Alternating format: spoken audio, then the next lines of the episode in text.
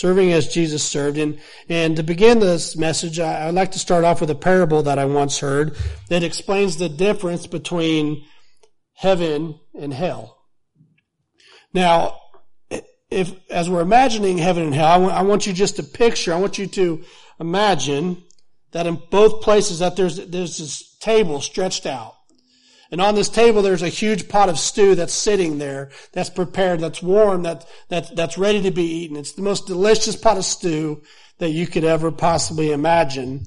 But there's one requirement to eating this pot of stew, and that's that you can only use a long spoon for each person. Now, I'm talking spoon, I'm talking a long spoon for each person. So, so do you know what the, what the difference is in the approach to both heaven and hell. You see, the group in hell, they, they did all that they could to, to take the spoon and to dip it into the stew as everybody's fighting against everybody, trying to get the most in their spoon and to finagle it from the spoon into their mouths. They grew more and more frustrated as they couldn't accomplish this. The group in heaven, however, they took a, a, little bit of a different approach and instead of focusing on themselves, they focused on the person that was across the table and they fed each other. In doing this, everybody was satisfied. Everybody was full and they had all that they needed to eat. Now, while this isn't a hundred percent biblically accurate in its approach to, to heaven and hell, this, this parable highlights two radically different approaches to life. Now we, we're humans. We, we all, we all have needs, but when we focus exclusively on ourselves, when we're worried about our own desires, our own wants, it's then that we miss out. We, we miss out on God's blessings for us in our lives. But however, when we focus on, on one another, when, when we focus on, on the needs of our brothers and our sisters, then God, he, he supplies us with giving us everything that we could possibly need. And this is how God intended for His, His, His kingdom to be established. This is the work that He intended for us to, to serve one another. Now we all know that Jesus, He didn't come to earth to be served. In fact, the scripture tells us that he came to serve and to give his life for us on the cross.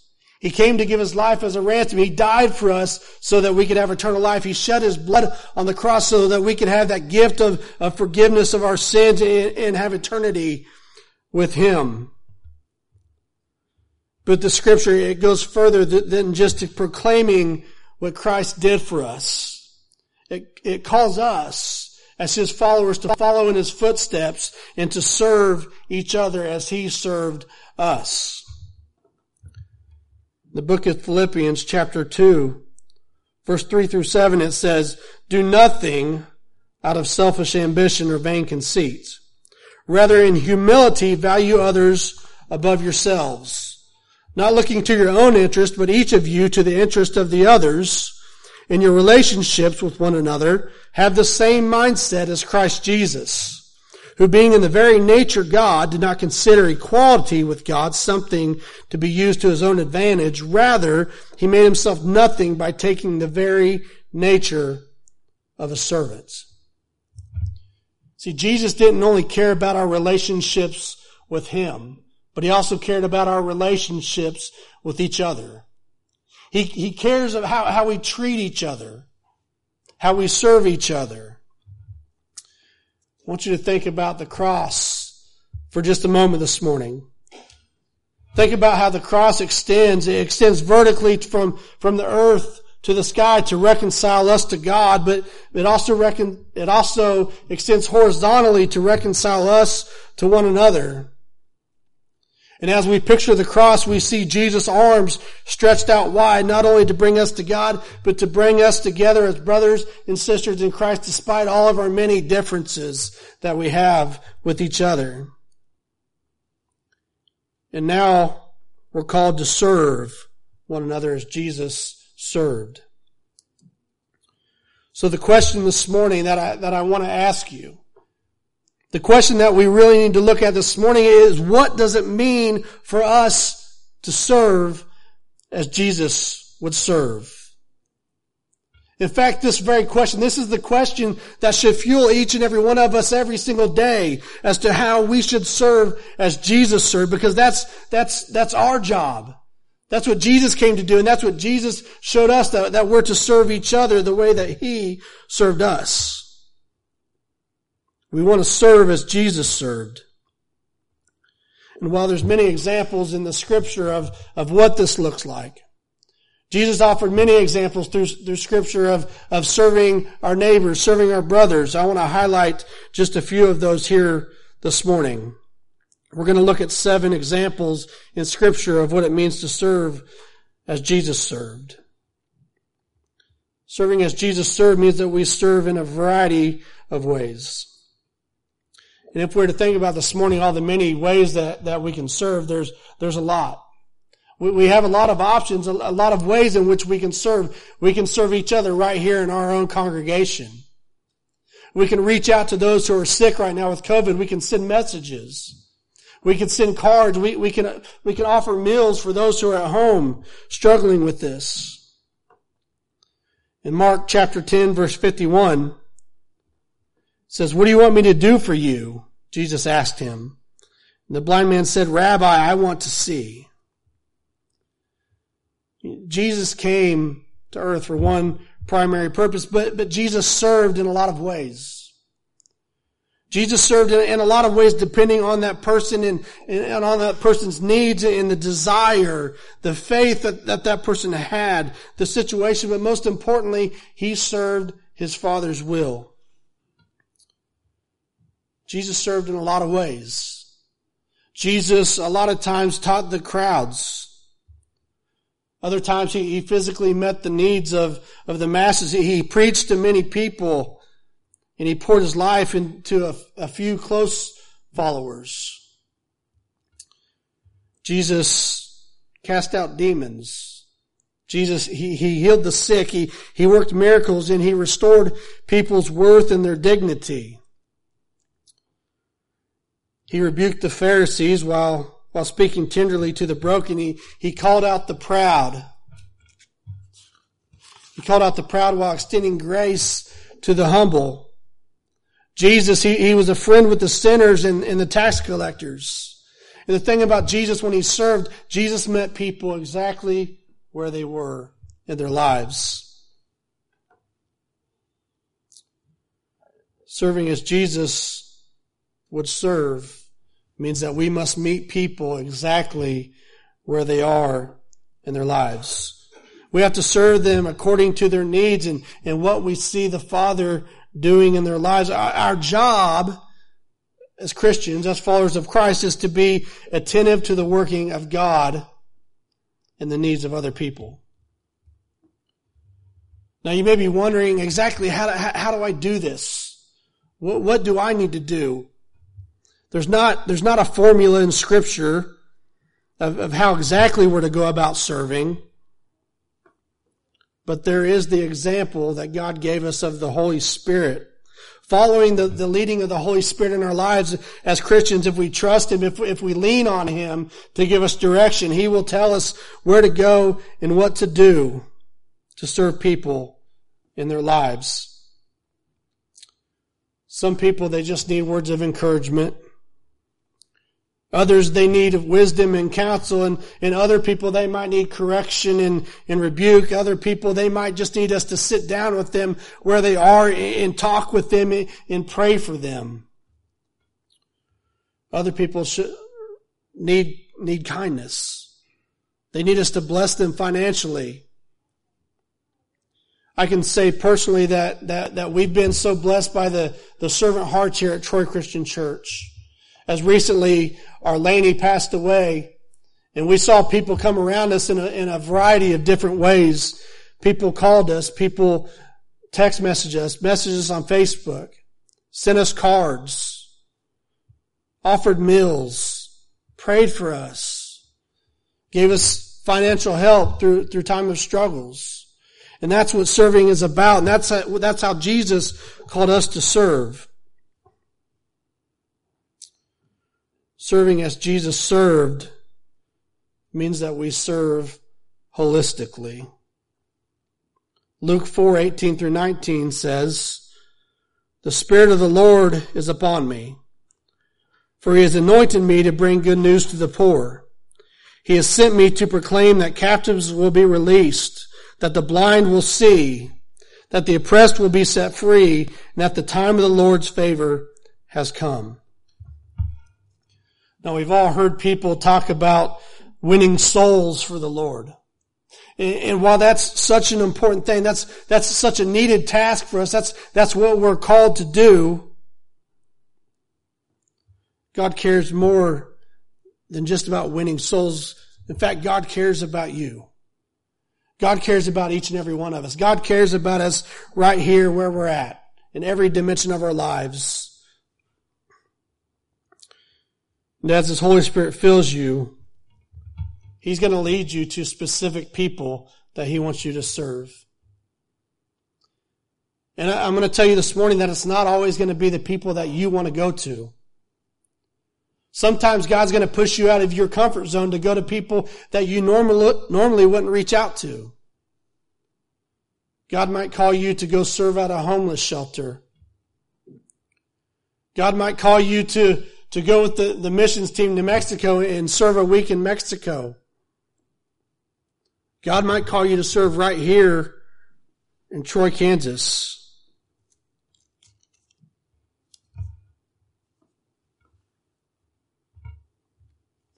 God might lead you to people who are hurting, people who are emotionally or, or physically ill.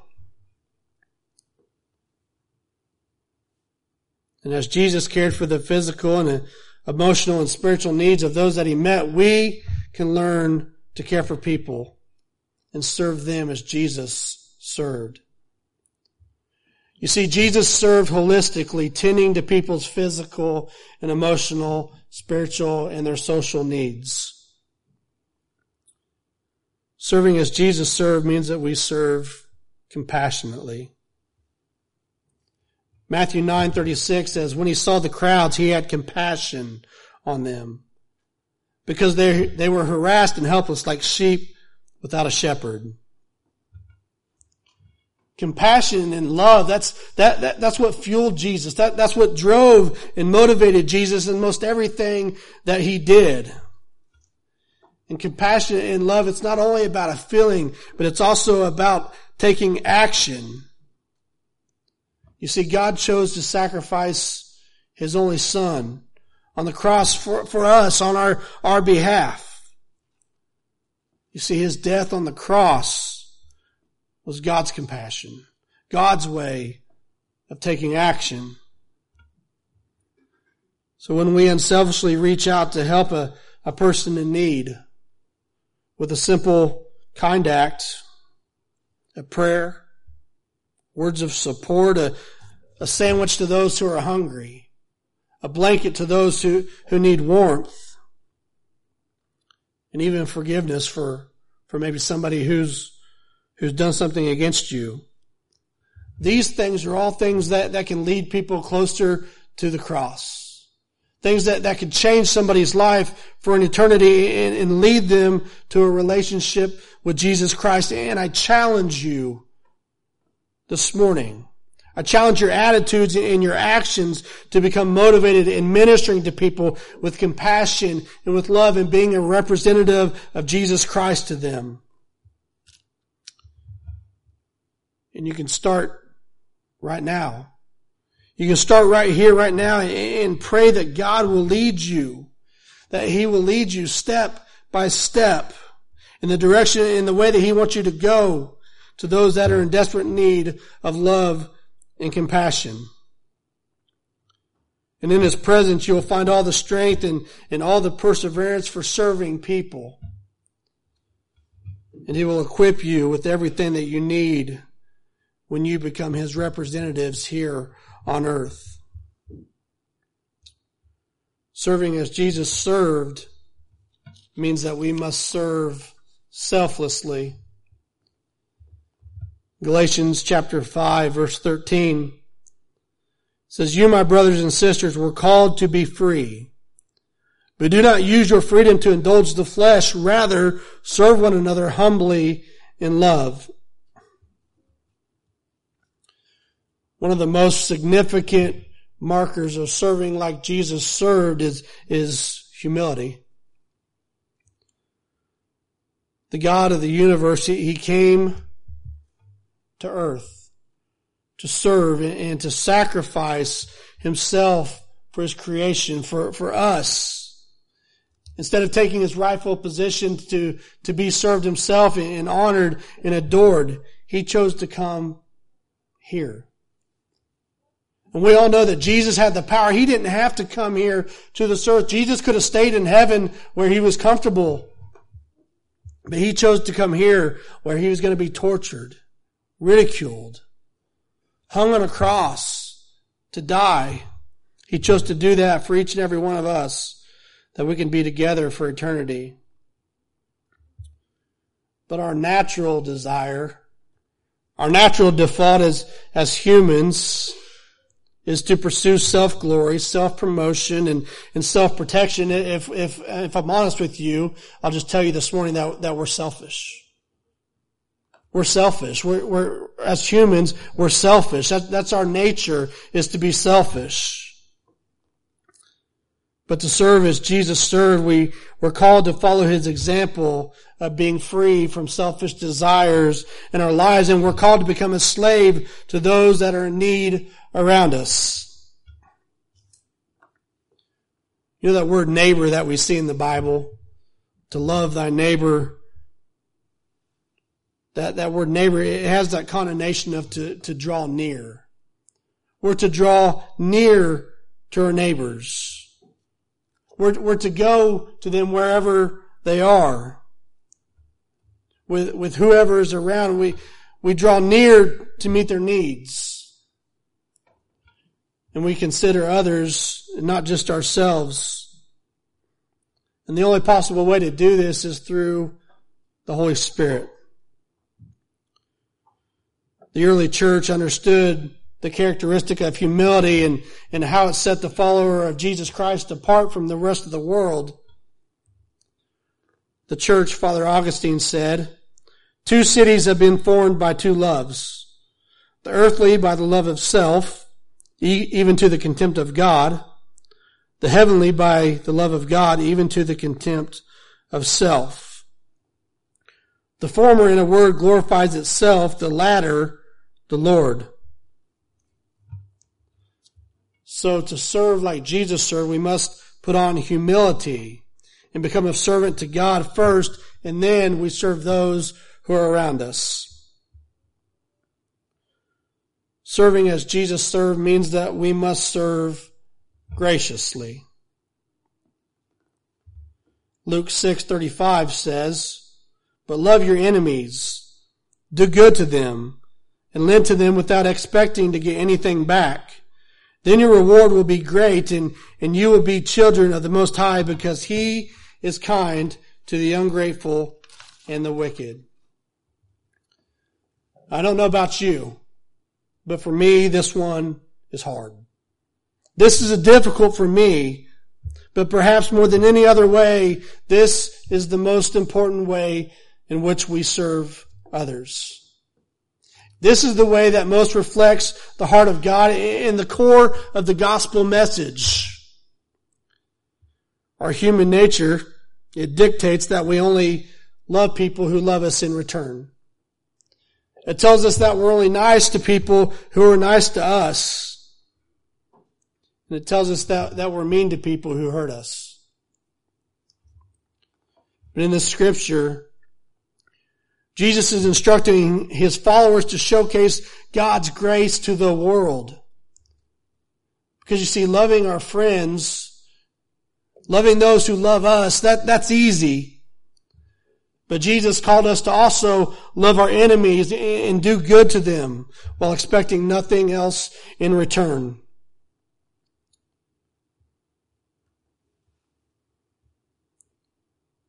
The good news is that this unnatural behavior of loving our enemies is possible, We only need to rely upon Jesus to, to fill our hearts so that we can share God's love and God's grace with others. We can also ask the Holy Spirit to empower us to serve even those who oppose and, and despitefully use us. And it's when we do this that we exhibit the characteristics of the children of God. To serve as Jesus served, we must be intentional. We must be intentional in our service. John 12, 26 says, Whoever serves me must follow me. And where I am, my servant will also be. My Father will honor the one who serves me. Have you ever followed somebody that, that doesn't know where they're going? Every turn you take feels unexpected. Sometimes it can even feel somewhat dangerous. There's an old hymn. Some of you older people might know it. Some of you younger ones probably not. The hymn's called All the Way My Savior Leads Me. It's written by a, a lady named Fanny Crosby and, and, she reflects similar feelings because Fanny knew well the uncertainty of attempting to follow another because you see Fanny was blind most of her life. So to serve as Jesus served requires the perseverance to follow Jesus wherever he is leading us. We must be aware of his activity and intentional in our actions. Colossians 4 5 says, Be wise in the way that you act toward outsiders. Make the most of every opportunity. And the last example this morning that I want to share with you to serve as Jesus served, we must take time for people. Matthew chapter 20, verses 31 to 32 says, The crowd rebuked them and told them to be quiet. But they shouted all the louder, Lord, son of David, have mercy on us. Jesus stopped and called them. What do you want me to do for you? He asked. Have you ever known someone that was, that was too busy or too important for other people? Maybe even sometimes you've given off that, um, to other people as they look at you because we're, we're too, too busy. Our schedules are too full. One of the things that I love about Jesus is the way that he had time for people and how he was wholly focused on, on his mission. You see, as Jesus went on his way, he didn't see people that, that came to him as, as a distraction. Instead, he saw people as his mission. In, in situations like this as, divine opportunities. See, sometimes we, as people, we, we get busy. We get so focused on the tasks that, that we need to fulfill and the responsibilities that we have every day in our own agenda that we see people as interruptions versus opportunities to serve and to allow God to intervene in people's lives.